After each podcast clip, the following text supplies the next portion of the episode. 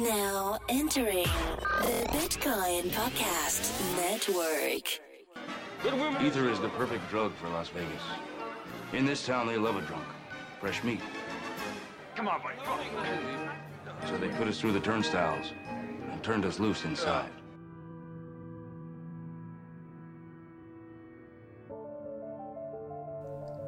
Welcome to Dose of Ether, episode 14. Uh, today, in you know, now we're in 2019. Let's let's do kind of a review of where we're at. Uh, in our view, Ethereum might be stronger than ever. So, how's it going, Lucian? Uh, let's let's uh, let's chat. How you been? Great to talk to you again, Bijan. Um, it's nice to take some time away over the New Year's, I think, was the first time in which I wasn't like fully immersed in um, blockchain developer updates, and I actually permitted myself to take the first vacation in about two years. Hey, you deserve it. Um, yeah, it's been a massive learning curve, and it's nice to just sit back and reflect and see where we're at. Yeah, I mean, I think one of the most recent things that was interesting is. Um, ETC, Ethereum Classic, 51% attack. I think Coinbase said that over a million dollars in Ethereum Classic funds were um, reverted. What do you think about this? So, to explain a 51% attack, the way that it works is that some people withdraw hash power from a network and they uh, mine without um, committing um, to a specific blockchain transaction so that they're able, for example, to uh, sell Ethereum Classic that they have on their chain, but then after a while, they um, put all of this proof of work that they had done in the background without committing it to the chain, and all of a sudden they have a longer chain. And all of the transactions at, uh, in which they spent money um, are reverted and the money is back in their accounts. So what ends up happening is that um, essentially you get to rewrite a portion of the history of the chain. And uh, that permits you, for example, to agree to pay someone or exchange for a different token. Um, you get their tokens, but because you're able to revert a chain, you actually get your tokens back. And you can actually um, very successfully attack exchanges this way if exchanges don't take into account um, a massive reduction in hash power um, that allows for these attacks to be carried out. Yeah, and it seems like this attack has uh, continuing to go forward, at least with uh, exchanges that haven't increased their confirmation limit for withdrawals. Um, and you know, it, on a high level, it just seems like 51% of the hash power is all it takes to take control of the network. So as the price goes down and, and miners are less profitable, um, you know, they, they take off their computers from, from mining Ethereum Classic and they might move it to something more profitable or just turn them off altogether if it's not profitable for them. And this leaves the smaller chains open to this kind of attack. Yeah, so Ethereum Classic was at 120th of the hash power of Ethereum. So you only needed, let's say, to have um, GPUs that were capable of mining the equivalent of 1 120th of the Ethereum network to successfully be able to attack Ethereum Classic. Um, actually, it would probably be like 1 40th because you only need ha- uh, just over half of the hash power to be able to. Um, have more proof of work power than the existing chain. And this is something that we've seen before with several other chains. It's actually not new. Um, this happened with Bitcoin Gold most recently, um, and several others. And it's a known attack vector. Um, the problem is, is that exchanges have this kind of false dichotomy of whether or not they um, execute transactions in a timely manner on behalf of their customers, um, or they wait and they hold funds to, in order to protect people from this. Um, unfortunately, waiting is the only real way to ensure that a 51% attack doesn't negatively affect the um, the exchange. Right. It makes Uh, it more that's the only way. costly. You have to have more hash power for a longer time if you're going to successfully pull off an attack against an exchange. If they're waiting, you know, maybe hours before processing a withdrawal that you're requesting. And so it just gives you less opportunity to, you know, create or, or, or steal money from exchanges. Um, but what, what it brings up that I find, you know, interesting and something, something that people don't often talk about is that no matter how scalable and useful and formally verified or whatever technical features you want to say makes your blockchain more secure, more decentralized, or whatever, if you don't have the value staked or the hash power working behind it to protect it from a 51% attack, all of those features are irrelevant. Isn't that right? Um, yes, I I would say so, and that's applicable for proof of work mining specifically. Um, the weirdest part about proof of work is that um, there's only so much hardware that's available, and there's no real cost to uh, switching besides the opportunity cost of mining a different coin. There's no real cost of switching. So, since there are multiple um, exchanges or there are multiple tokens that um, allow for the same mining equipment to be used, for example, if you take some uh, mining equipment that is underperforming currently off of Bitcoin and direct a small but coordinated portion of those mining resources towards a weaker chain, it's easy to overpower it and make more money than you would mining, um, legitimately mining and participating in a network. So it's the same thing with um, Ethereum Classic. S Ethereum actually knew that uh, trying to compete for limited hash power on the same algorithm as Bitcoin could lead to a problem like this if their value, if their network value became large enough. So they actually changed it so that their algorithm was uh, optimized for mining on GPUs as opposed to um, specialized mining equipment. And that's kind of uh, a, a problem because you can use your mining equipment to mine Zcash or you could switch it to mine Ethereum. And that switch actually allows for a coordinated attack that doesn't necessarily have an economic loss for the attacker besides the opportunity cost if they're unsuccessful. Right. But you can measure how likely you are to succeed just by predicting um, the capacity or the total hash rate of a network. And you could predictably attack something, which is not a good thing. Yeah, and I mean, just the fact that you could rent hash power and apply it to whatever network you want, um, the more rentable hash power there is to do that, the easier it will be to attack. Now, with proof of stake systems, you know, you're bringing up a good point that you know there is a cost to switching. Uh, you're implying that at least, like with proof of stake, if I want to attack Ethereum, by I, I would have to have a massive amount of ether um, to do uh, to do an attack, you know, that's similar to this. Um, but I might also impact the value of ether so much that that I can't get out of that position very easily. Is that is that kind of a way to think about it, or how does p- proof of stake stake relate to this kind of problem?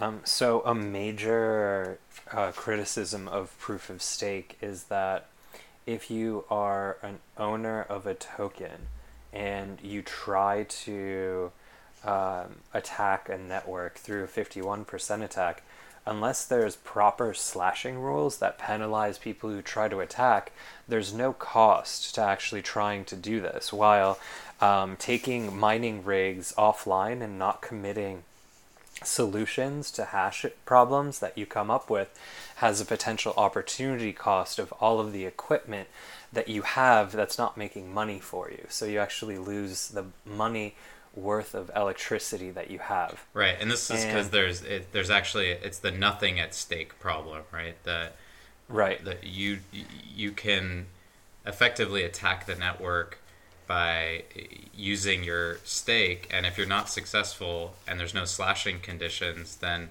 the network continues on as it was, and you still have your ether.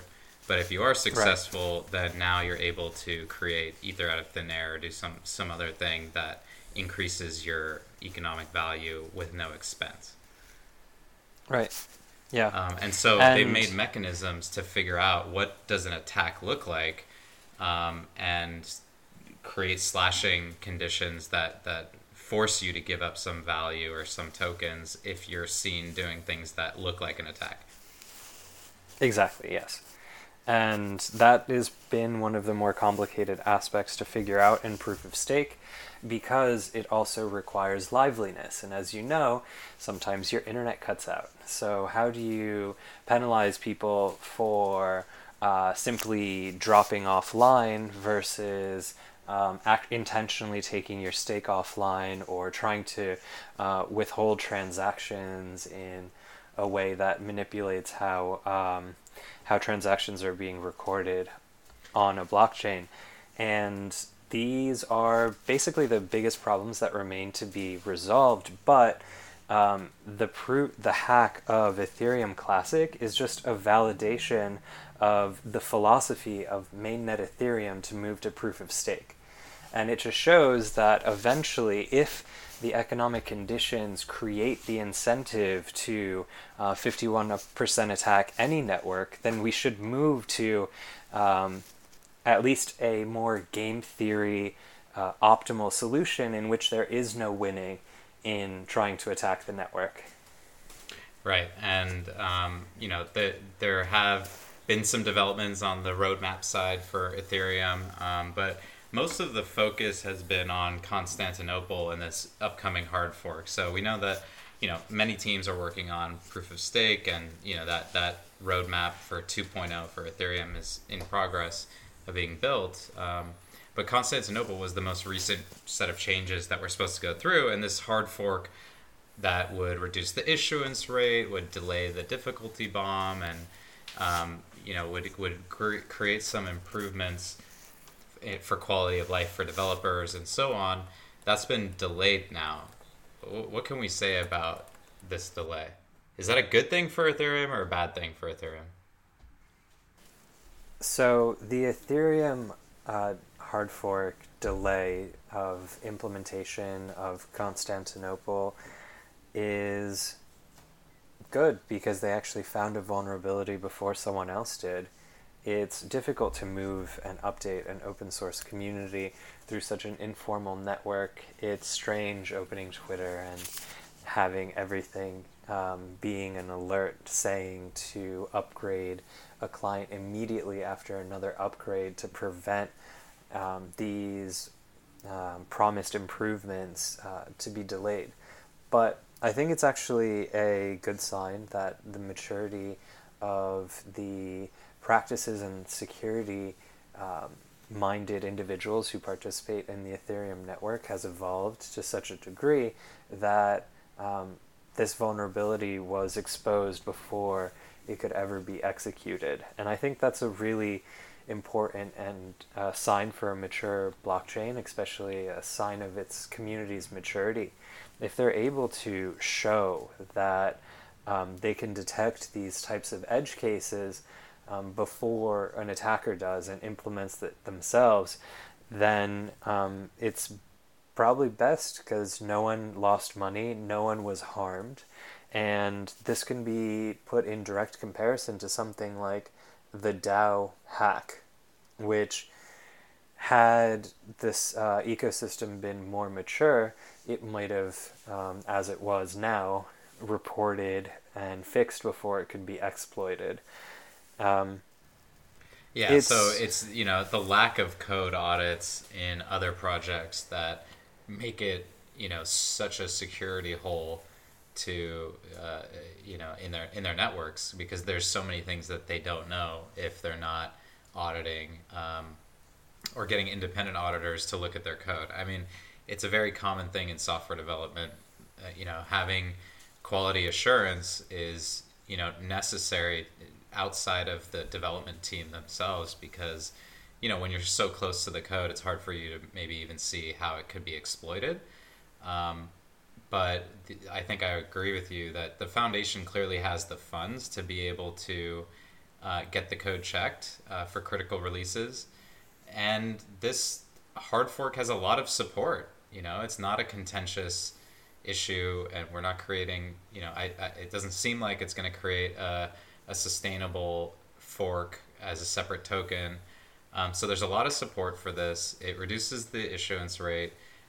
We're you know they're catching critical defects before it's released. So these are all good signs, and we should be proud of the fact that you know Ethereum has 99.99% uptime, and you know the only problem, you know, the biggest problem was really that DAO hack that was very you know problematic, obviously. But we saw the outcome for Ethereum Classic. You know, they forked off of the main chain because they didn't agree with the governance decisions at the time of the DAO hack. And look what happened now. You know, they are 51% attacked just based on the fact that they couldn't get enough adoption to keep their hash rate up.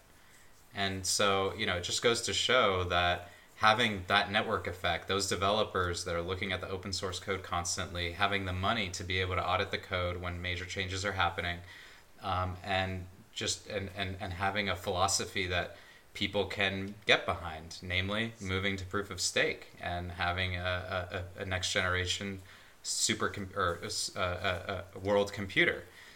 Um, these are all good things for for the network. Yeah, so Constantinople doesn't yet um, implement proof of stake, and it's not a very contentious hard fork. So um, I actually heard a proposal to adopt the terminology used by Zcash, and they prefer uh, network upgrade. That's Mm. essentially what it is. The reason we call it a hard fork is because if you're running an older version of the client, you're not going to be able to sync with the rest of the network that's upgraded. And in the end, it's um, very much the uh, developer team that's running a specific node to upgrade um, a um, to a newer um client software. Yeah, I mean, sure calling it an date. upgrade is a nice thing. Um, Yeah. But it's not real. I mean, it is a hard fork. So I, I think if people disagreed, if enough people disagreed with the changes in this software upgrade, then you would see miners stay on the old version and create a new token. Um, Yeah. Calling it an upgrade just kind of uh, makes people think that you can. It kind of uh, it's a way to bias the conversation in a way. toward- Bias is sometimes mean- necessary because not every hard fork is contentious. Yeah, Um, I, I mean, yeah, I agree. Ultimately, if if it's not contentious, then you know it won't be a problem either way. But calling it a hard fork gets the hype going. You know, people dump, you know, poured into ETH so that they could get this second token, which we always see before hard forks that do create new tokens. You know, people want to Right. double up or whatever. Um, So no one's asked you when they could uh, trade in their Constantinople Ethereum tokens because they don't want to keep this forked token. Yeah, it's- it's uh, it's basically easier to adopt existing terminology, um, and I wouldn't say that for most uh, for most instances, um, having a hard hard fork um, in order to implement technical changes eh, that aren't contentious. Um, doesn't necessarily need to have the negative connotation that it does um, in other situations.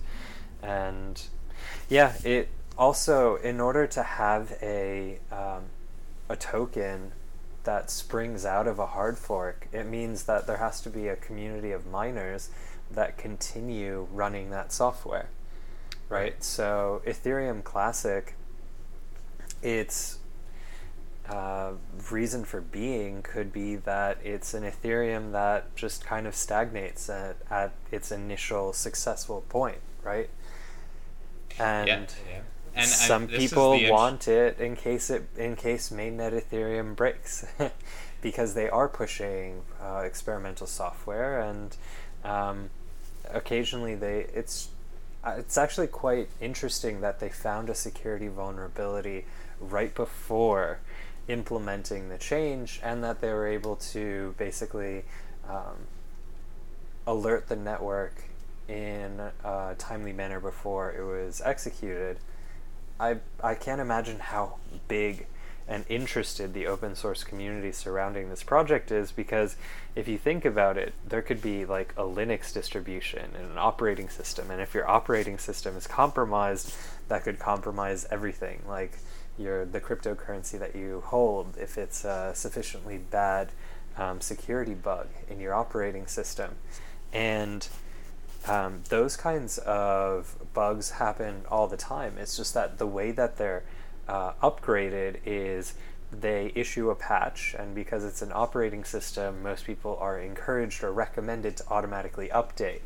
Well, with blockchains, we can't have push notifications to update your client software because of the decentralized aspect of it. And you kind of need the users to um, to basically act cautiously and only accept um, updates that they trust from a stable release, um, unless they're on a development team and they're uh, getting the nightly builds. They want a stable version of the client because they are trusting their money that the software runs properly. Yeah, I mean, this definitely gets into a lot of gray area in terms of the ethics around these kinds of tools because you know, it's it's definitely possible to create an auto update feature, and I know that those are contentious features to add to wallets and nodes and all this stuff that uh, the ecosystem relies on. But also, you know, Vitalik making a pitch to the guys at Coinbase to upgrade their software is also a little questionable, right? Like, you know, I, I don't know. There's there's this weird weird case that you know people want upgrades um, they expect everybody else to do the, the research to figure out if there are vulnerabilities. You know, the foundation, it ended up being an audit that the foundation had commissioned um, that, that found this issue. Well, why aren't, you know, why isn't Augur and Maker and all these other companies, why aren't they investigating the, you know, the, whether the code is broken um, on the, uh, the platform that their software needs to run? I mean, they spend so much time building their smart contracts. This code for Constantinople is not new code, as far as I understand, and they didn't catch it sooner. So obviously, there's urgency around a release, so I get that. But you know, why aren't more people looking at this if they have such a vested interest in the protocol? There's not as much incentivization incentivization to be a core blockchain developer as there is to um, build a DApp on top of Ethereum. So right. if you build a, a, DApp, are... you issue your own token. If you're a core developer and you weren't issued tokens during a pre-mine, um, as was the case for very few people in Ethereum, if you think about it, um, then they don't have the same kind of incentive structure. It's like asking why people don't work on their own startup versus the laws of their state. Um, yeah, I mean, it's I, kind of the it's, context it's in which you, you have, have, control. It's con- you have but a I free rider yeah. problem, right? You have a lot Definitely. of people that rely on the Ethereum network. They trust that it's going to work. They expect other developers to to, to do security audits, and they're going to benefit from the security that it offers. The people who really have a vested interest are like the, the Ethereum Foundation, the token holders. Um, token holders don't have any real, you know, competence in investigating code probably and and so you have this this feeling of security because it's you know not being hacked and there's a lot of economic value relying on it um, but there's you know this kind of it's it's kind of uh, a mask on the reality of it that that yeah it's a 15 or 20 billion dollar network um, and if it could be hacked you would expect it to be hacked right? But if there's not a lot of people that are actually um, you know there, there there just could be really negative downsides into the future if everybody just trusts that other people are are looking into it. There there's an interesting uh, tangential story and um, if you've ever heard of DEF CON with an F, D E F CON, yeah, it's a large hacker conference in Las Vegas, and they've introduced smart contract hacking as part of their main competition. And the interesting thing is, is that people aren't reverse engineering the source code of Ethereum to find a vulnerability. They're reverse engineering smart contracts on top of Ethereum. Mm-hmm. And the reason that they're doing this is because um, the current stable version of the Ethereum client, just like the Bitcoin client, is very secure relative to other pieces of software Right. because the amount of value that is stored actually dictates the level of security and precaution that needs to be taken by the developers. So there's this really interesting concept in um, like ethical hacking, and the idea is um, assessing the likelihood that the piece of software that you're building is a target. And if you build high value uh, systems, then you have to have a very high degree of certainty. Um, so you have to have like a lot of processes put into place that you don't make errors. Right. Like sending people to the moon, you probably don't want to. That's a no fail scenario. exactly, yeah, they have uh, they have a threshold for how many um, bugs they can have in their code per like lines of code, and it's a quantifiable measure. Um, and for um, early um, space exploration, the type of code that they send to the moon, for example, or um, to some other kind of space exploration project has something like one in a hundred thousand or one in a million lines of code. And this put into comparison for Solidity code that on average had like something like one in a hundred or one in ten. I have to look up the exact statistics, but it was a very stark uh, contrast in that there was a lot of errors in Solidity code generally, um, while like h- hardware that's being programmed had a much better ecosystem for developing bug-free code that made sure that the quality control before code is sent to outer space is um, more reliable. The irony being that code that is put on Ethereum needs to be just as reliable as code that you put in hardware because once it's deployed, unless you have the mechanisms pre-programmed into place, you won't be able to change how it works. Here's the odd thing about this whole thing is that it, it ends up being the case that there you know part of the reason that people aren't hacking rockets is because you can't really benefit from that other than like terrorism right but Right. if you have all of these products that are that are built you know on top of ethereum but they have huge security holes because smart contract developers are not you know dotting dotting their i's and crossing their t's um, well that's where all the hackers are going to go right? They're going to go to the easiest target. And often in the real world it's social engineering not even hacking that Which, uh, passwords which is all this stuff. essentially what they did with Ethereum Classic. Ethereum Classic is more of a social engineering hack than um, an actual error within the client, Hmm. right? There wasn't a coding mistake.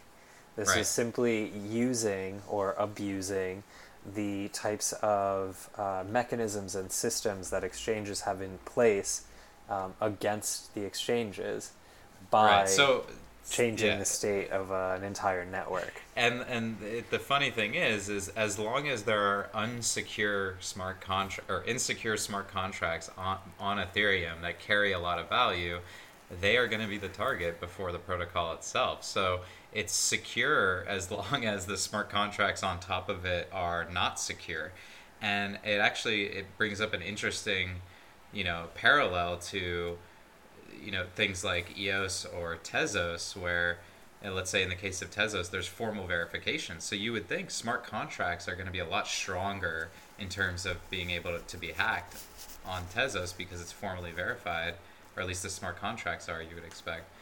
But in, in in that case, there's going to be maybe more interest in attacking the protocol itself and putting everybody at risk. At least in the case of Ethereum, there are a lot of attack vectors on each of these smart contracts, perhaps, but at least it's fragmented. At least the impact is decentralized. Um, and so when Parity gets hacked, you know, or their smart, their multi-sig wallet has an issue, well, you know, it only affects those users and that company. It doesn't affect the wider ecosystem. But if there were one of these major bugs to get through, um, like the Constant- Constantinople one, it could cause massive massive havoc and actually, uh, you know, uh, make it hard to recover from that breach of trust. That's true. Yeah. Um, being able to attack a client is also a major, major threat. You have to realize that uh, Ethereum has having two main clients. There, there actually are a lot more clients now, um, made by small startups uh, like PegaSys.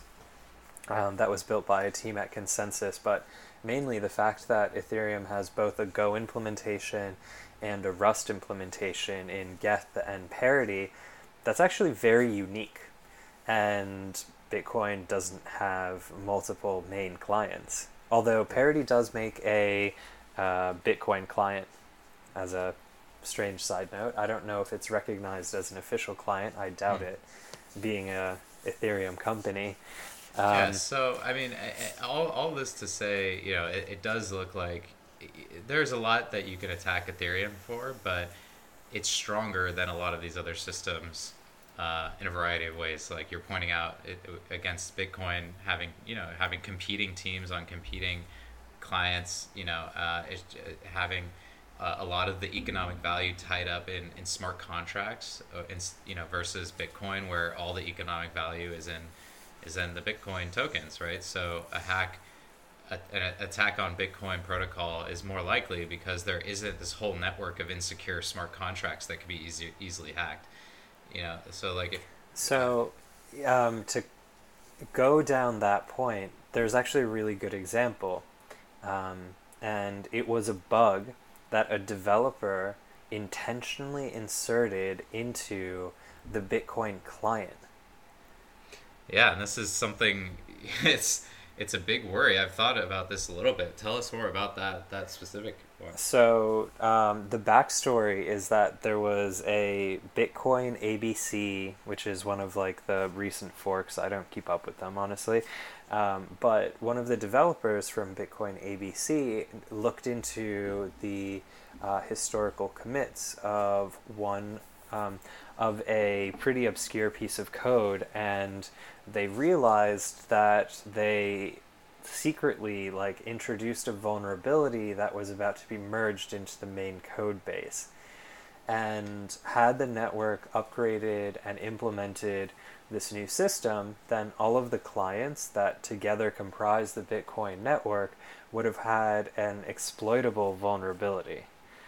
Crazy. Uh, so it's there's a difference between the clients and the protocol. The protocol is how the clients talk with one another, the clients themselves is what actually sits on the metal on your computer at home. And that's running the piece of software and it's made and it's running the protocol. And it's keeping it alive by having multiple people around the world being able to share that same protocol and keep it running. Um, but it's kind of crazy that uh, because of I think the complexity, the size, the maturity. There's over 10 years of uh, development on one piece of software, um, you eventually have lines of code that people don't really remember entirely what they're supposed to do. So you can take advantage of, um, let's say, a privileged position as um, as a Bitcoin developer and submit an improvement that has unintended consequences um, that only you know about, and then you can just wait, and you've introduced a vulnerability into the network, and you can exploit it by targeting the people who've upgraded as they should. Uh, you can actually exploit this vulnerability by uh, being able to change the way people's machines interact. Right, um, and and this is where it's also a risk to be moving at the pace that Ethereum is you know, with these, you know, this pressure to increase scalability and competitors like EOS catching up, um, they're they're more likely to make mistakes. Whereas on the Bitcoin network, they've got ten years of history to show that their you know slow development pace is is probably a good thing. You know, it's it makes it harder to attack. Um, Yes, and um, but ironically, the um, the attempted hack that I'm talking about happened at the end of last year.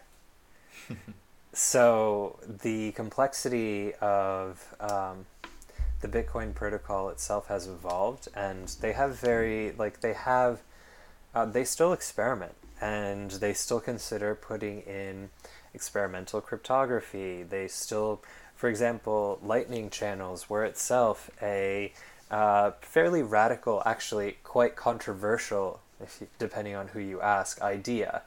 And um, there's some people who think that the Bitcoin project already works well enough and let's not risk any more.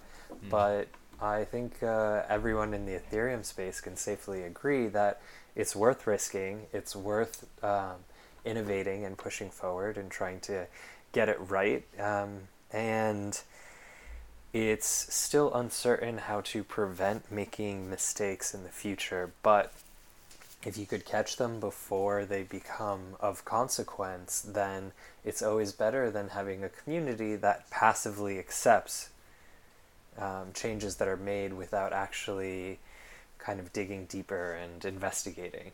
Yeah. I think that's I think that's really the biggest risk. It's um, unforced errors why, on the yeah. parts of developers. Um, it's very easy to make mistakes in software, and it's very easy to um, take advantage of those mistakes in a cryptocurrency ecosystem. It's made for adversarial net, uh, networks. It's because there's a lot of people that are willing to take your tokens if you mess up. I mean, yeah, and, and then you think um, the governance system, when it's more top down governance, it's actually easier to get fixes to these kinds of problems into the network more efficiently because you have a team of people. They're like, hey, let's go fix this bug. Let's let's get it out the door. Let's con- let's talk to the guys at Coinbase and every other exchange. Let's get them informed. Let's get them helping on it. But then you go to a system like Tezos where you have an improvement proposal that's agreed upon by proof of stake voting. Um, and now you've got a situation where if a bug is introduced, like how quickly could you even reasonably have another vote, get people on board, you know, uh, and and mitigate the issue? Like it's actually it's a double-edged sword, right? Right. it's uh, it creates the ability to do a fifty-one percent attack on a proof of stake system if you could introduce intentionally vulnerabilities into the system.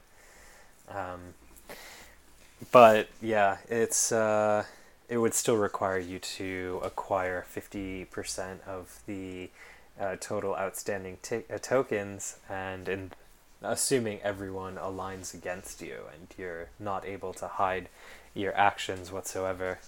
Yeah, I mean, it, it it's still proving out to be experimental. Um, but the 2018 is now a, at a close, and distributed applications did over six and a half billion dollars in transaction volume. That's just the DApps, not even the networks like EOS and Ethereum and and Tron actually, which has has been doing a lot uh, apparently. Um, but that's a significant amount of transaction volume and, and, and dollars that are being moved around uh, in these totally decentralized applications or distributed applications. Um, with EOS actually eking out the top spot on dollars transacted, um, but Ethereum still seems to have the more active users, the higher volume of DApps on the platform, uh, and frankly, the more you know future looking or innovative solutions like Maker, Dai, and uh, Augur. Uh, cue the sweaty former CEO of Microsoft screaming developers, developers, developers, right? right. Um, it's um, it's an ongoing race, and I don't think Ethereum should get complacent, but I also don't see it getting complacent. Um, having a lot of fun watching the innovation and just paying attention to this space over the past year was mind expanding in how many new possibilities um, were introduced just by following the Ethereum ecosystem. So I agree. Uh, there are definitely some competitors. Um, as they get more mature, maybe uh, EOS will become more serious of a competitor. Um, but we'll see. They already have a proof of stake system implemented, and Ethereum had to take one step back from that goal as well. So it's to be seen.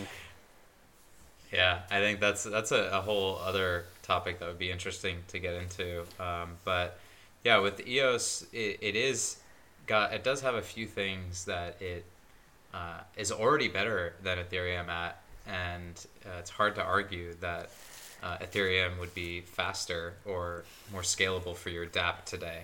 Um, and you know, with the constant delays of the 2.0 roadmap, um, I could see why you know why a lot of the betting platforms and the gambling sites that are doing a lot of volume on EOS today chose that platform. I mean, it's it's uh, for these kind of not super game changing applications.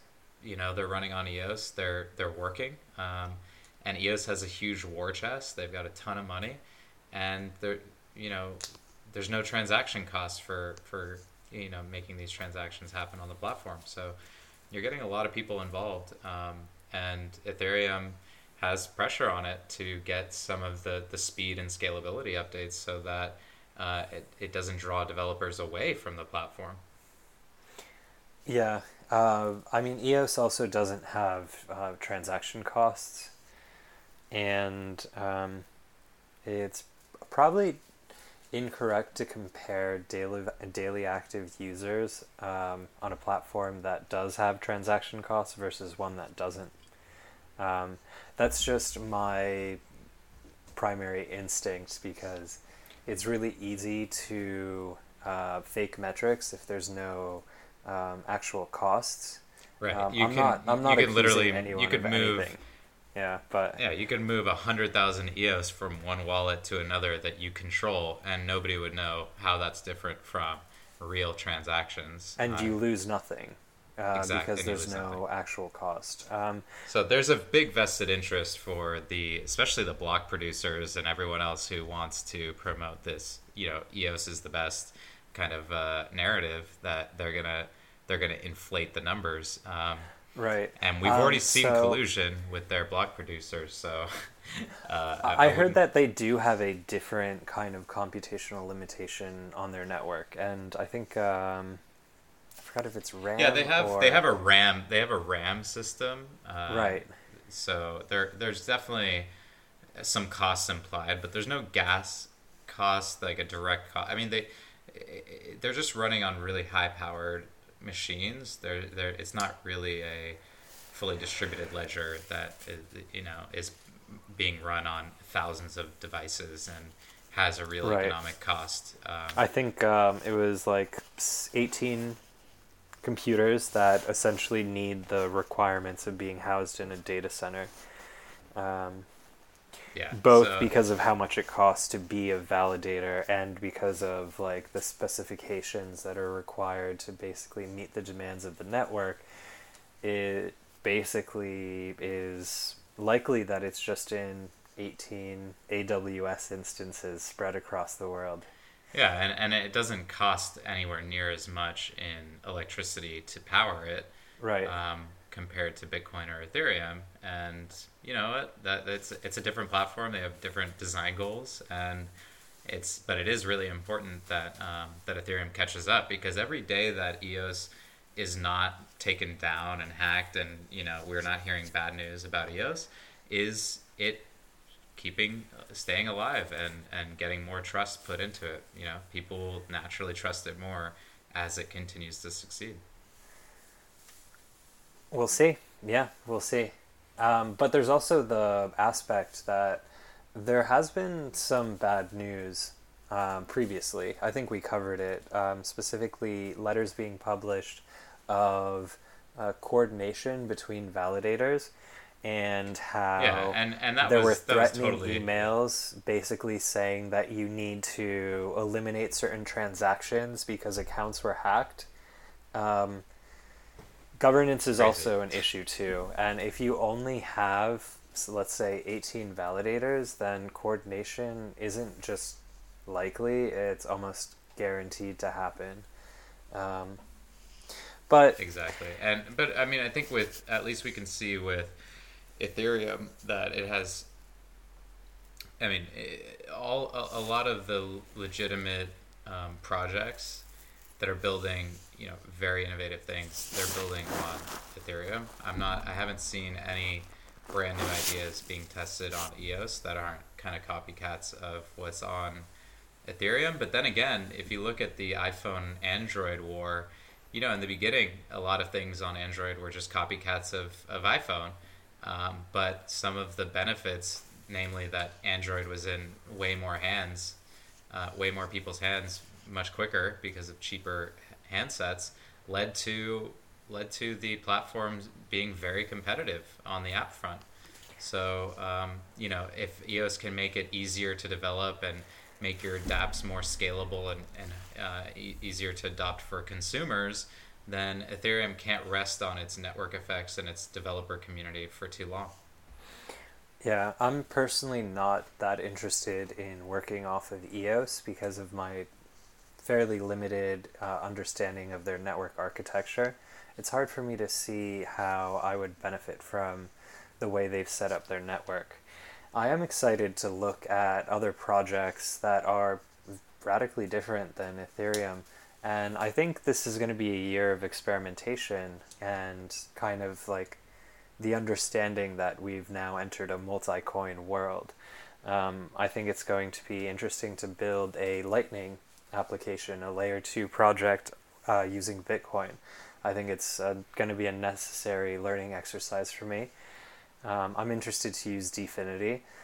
The concepts behind threshold signatures really excite me.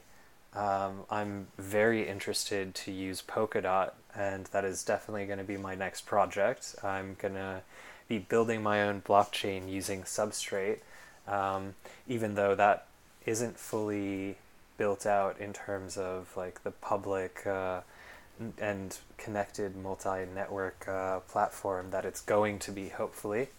Um, those are the ones I'm excited to work with yeah, I mean, I'm I'm excited for all of all of those things as well, like just like Polkadot and Cos- uh, Cosmos and these these like you know kind of uh, interoperability or layer like a layer on top of other blockchains. You've got Blockstack coming out that's going to change the game in a lot of ways. You've got a lot of cool projects.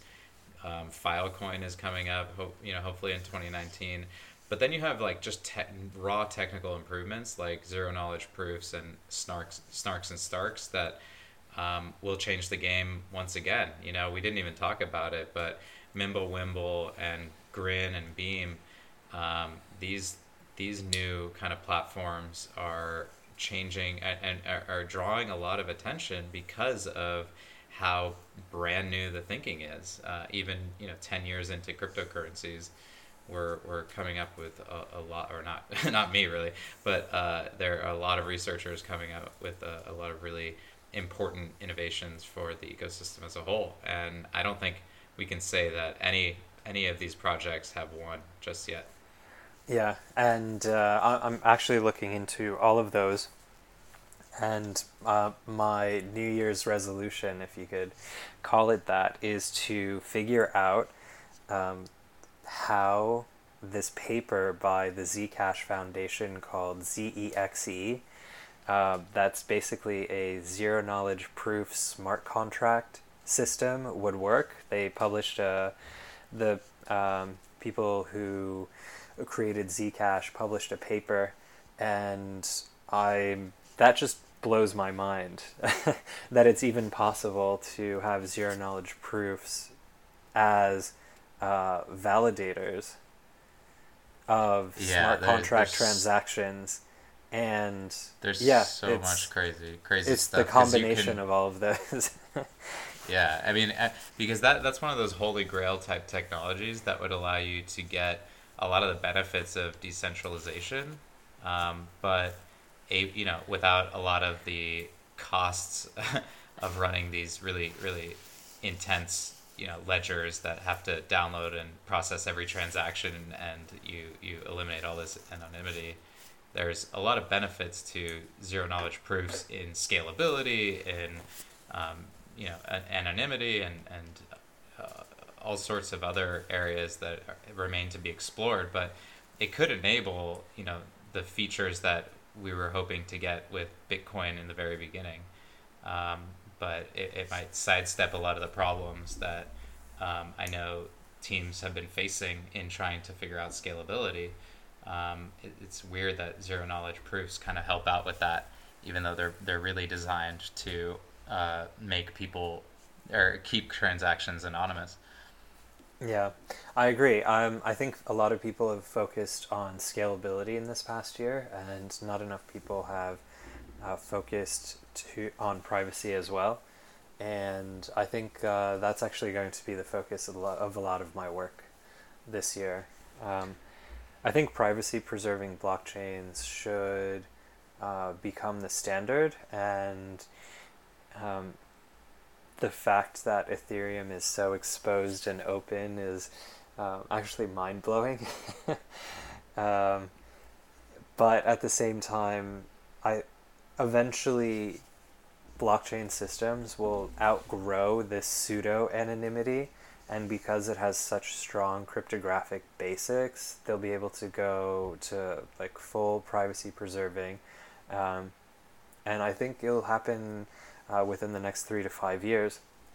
Whether it has to happen at a layer one solution or a layer two solution, I don't really care, but I find those solutions um, even more exciting than scalability solutions, mainly because I'm not a core developer, I'm more of a dApp developer. so uh, I find the utility that comes out of privacy preserving um, smart contract systems um, very interesting. Have you heard of something called the Aztec Protocol? I'm, I'm not familiar with that now.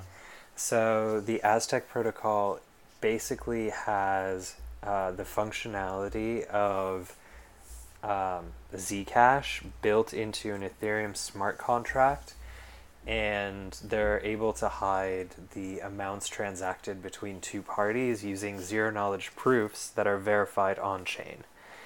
So they've recently got a consensus uh, financing of I think like twenty three million dollars. Don't quote me on nice. that sum exactly, but um, very end of last year they actually have the code up and running.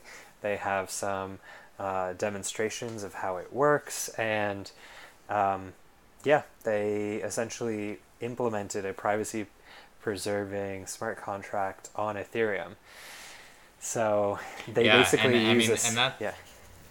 Yeah, no, I mean that that because it's a Turing complete language, you should theoretically be able to program anything, right? But yep. um, I know that the Ethereum core developers are adding features to be able to allow these different types of cryptographic tools to be used, but that the, the EVM is super inefficient for doing this stuff, and so um, you know I think we're we're not at a stage where but but uh, uh, ultimately, it seems like the Ethereum team is going to watch all of these ideas incubated by other teams, and then whichever ones bubble up to the top as being super useful, they'll put on their roadmap, and and it'll it'll get done at whatever pace. The the question that we'll see how it plays out is um, will any other smart contract platform catch up, um, or will Ethereum be able to get all of these features and benefits in? um, quickly enough to stay on top. Yeah, I, I honestly feel that's kind of what they did with the Dfinity and the idea of totally. random beacons. I feel like they totally um, kind of like internalized and then changed uh, their interpretation. They're doing something called uh, verified delay functions. Yeah, these are um, huge. I'm, I'm really looking forward to seeing how this stuff plays out. Yeah, I, am pretty sure that's going to come out within the next year because of how advanced um, some of the implementations are. Um, I'm not 100% sure I'm more favorable towards the Ethereum implementation, which requires specialized hardware, ironically. Versus the Dfinity version, which basically needs the liveness of a certain percentage of the network. Um, I think, um, yeah, it's kind of strange for the Ethereum community, which is pushing proof of stake and the reduction in the use of um, hardware for mining, and then they're pushing for the use of hardware for verifiable delay functions, and they're actually building their own hardware. Um, Right. for I, I their think the argument ver- verified Yeah, delay the argument here that I understand is that they they're saying, hey, ASICs are inevitable. Um, we can it's a whack-a-mole problem to try and get around these ASIC kind of specialized hardware systems. So why don't we create our own, make it open source, and then drive the cost down um, by making it open source and keep you know keep the best technology of ASICs in the hands of anyone who wants to build them and then you ultimately make it not profitable to build a better version of an ASIC that could take advantage of the network. But if you try and make Um, I, it just I agree with you yeah. there, but they're not actually trying for the same thing as an ASIC in as in mining. They're actually trying for the same thing that Dfinity is doing, which is having a uh, proof of randomness oracle. Um, so because you can use it for cryptography that you have on chain, for example, you can um, change what uh, proof, which staker is validating which chain randomly be, based on this uh, random oracle that's coming out of the culmination of all of the signatures in the verified delay function. Ironically, Dfinity actually does this exact same thing, but it doesn't use specialized hardware. It just uses coin joins methods similar to kind of what like Mimblewimble does, and creates a combination signature that's random if any one of the participants is random. right. And Yeah, I I mean, it's. I heard the uh, Justin Drake's explanation of why they made this choice, and they said that they want a um, random oracle that could survive a uh, like nuclear war, even if eighty percent of the entire world's network uh, goes offline. Um, the only thing that would happen would be that the parts of the network that can no longer communicate after X number of months eventually start their own chain. I'm like, okay, cool, but if there's nuclear war,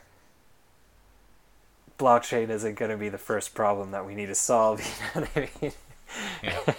I, I, I love I love that they're thinking about you know the future and preparing for World War Three to make sure Ethereum is still online. And uh, Personally, I felt like the World War III argument was almost an excuse not to completely copy Dfinity's idea. wow,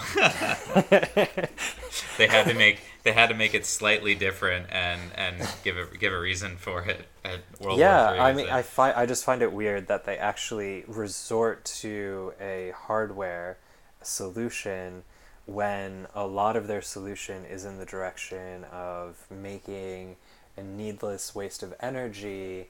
Um, Well, maybe we can maybe we can get somebody from who's developing that onto the show and we can chat with them. Um, maybe but not yeah, after this comment. um, so you know, on that note, um, I think you know we've we've definitely seen that Ethereum is is in some respects stronger than ever, um, but in many respects has a lot of uh, of headwinds um, that it's going to be facing. So. Um, I, am sure we'll dive into some of these topics in future episodes. Uh, was there anything else that you wanted to lead off on?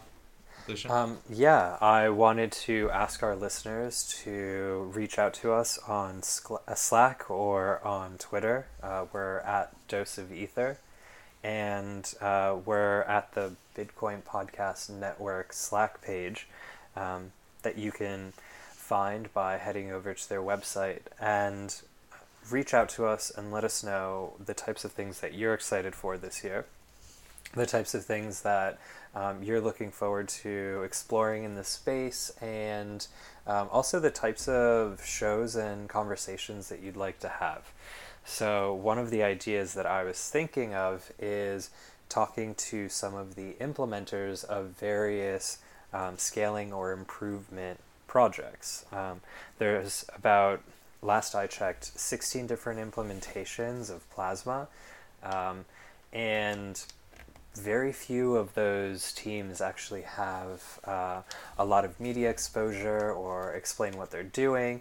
Um, and I think it'd be interesting to talk to various organizations that are working on improving any type of blockchain project, be it Ethereum or Dfinity or anything of the sort, um, and get a unique, um, maybe like non mainstream perspective uh, on the space. And um, kind of expand my own understanding from uh, their perspective as well. So well, I mean, I think it in we we talk a lot about a lot of these projects, and it'd be great to um, hear from the implementers themselves, so they can give us the pitch and also correct us in some in some ways um, where we might misunderstand or or, um, or or something else. So. I'm supportive of that idea, and I can't wait to hear what some of our listeners come up with. Um, and until next time, uh, thanks, Lucian, for for uh, host, co-hosting this and the Bitcoin Podcast Network for publishing. And to our audience, uh, look forward to chatting with you on the Slack and Twitter to hear about what you want to see in 2019. Great. Nice talking to you.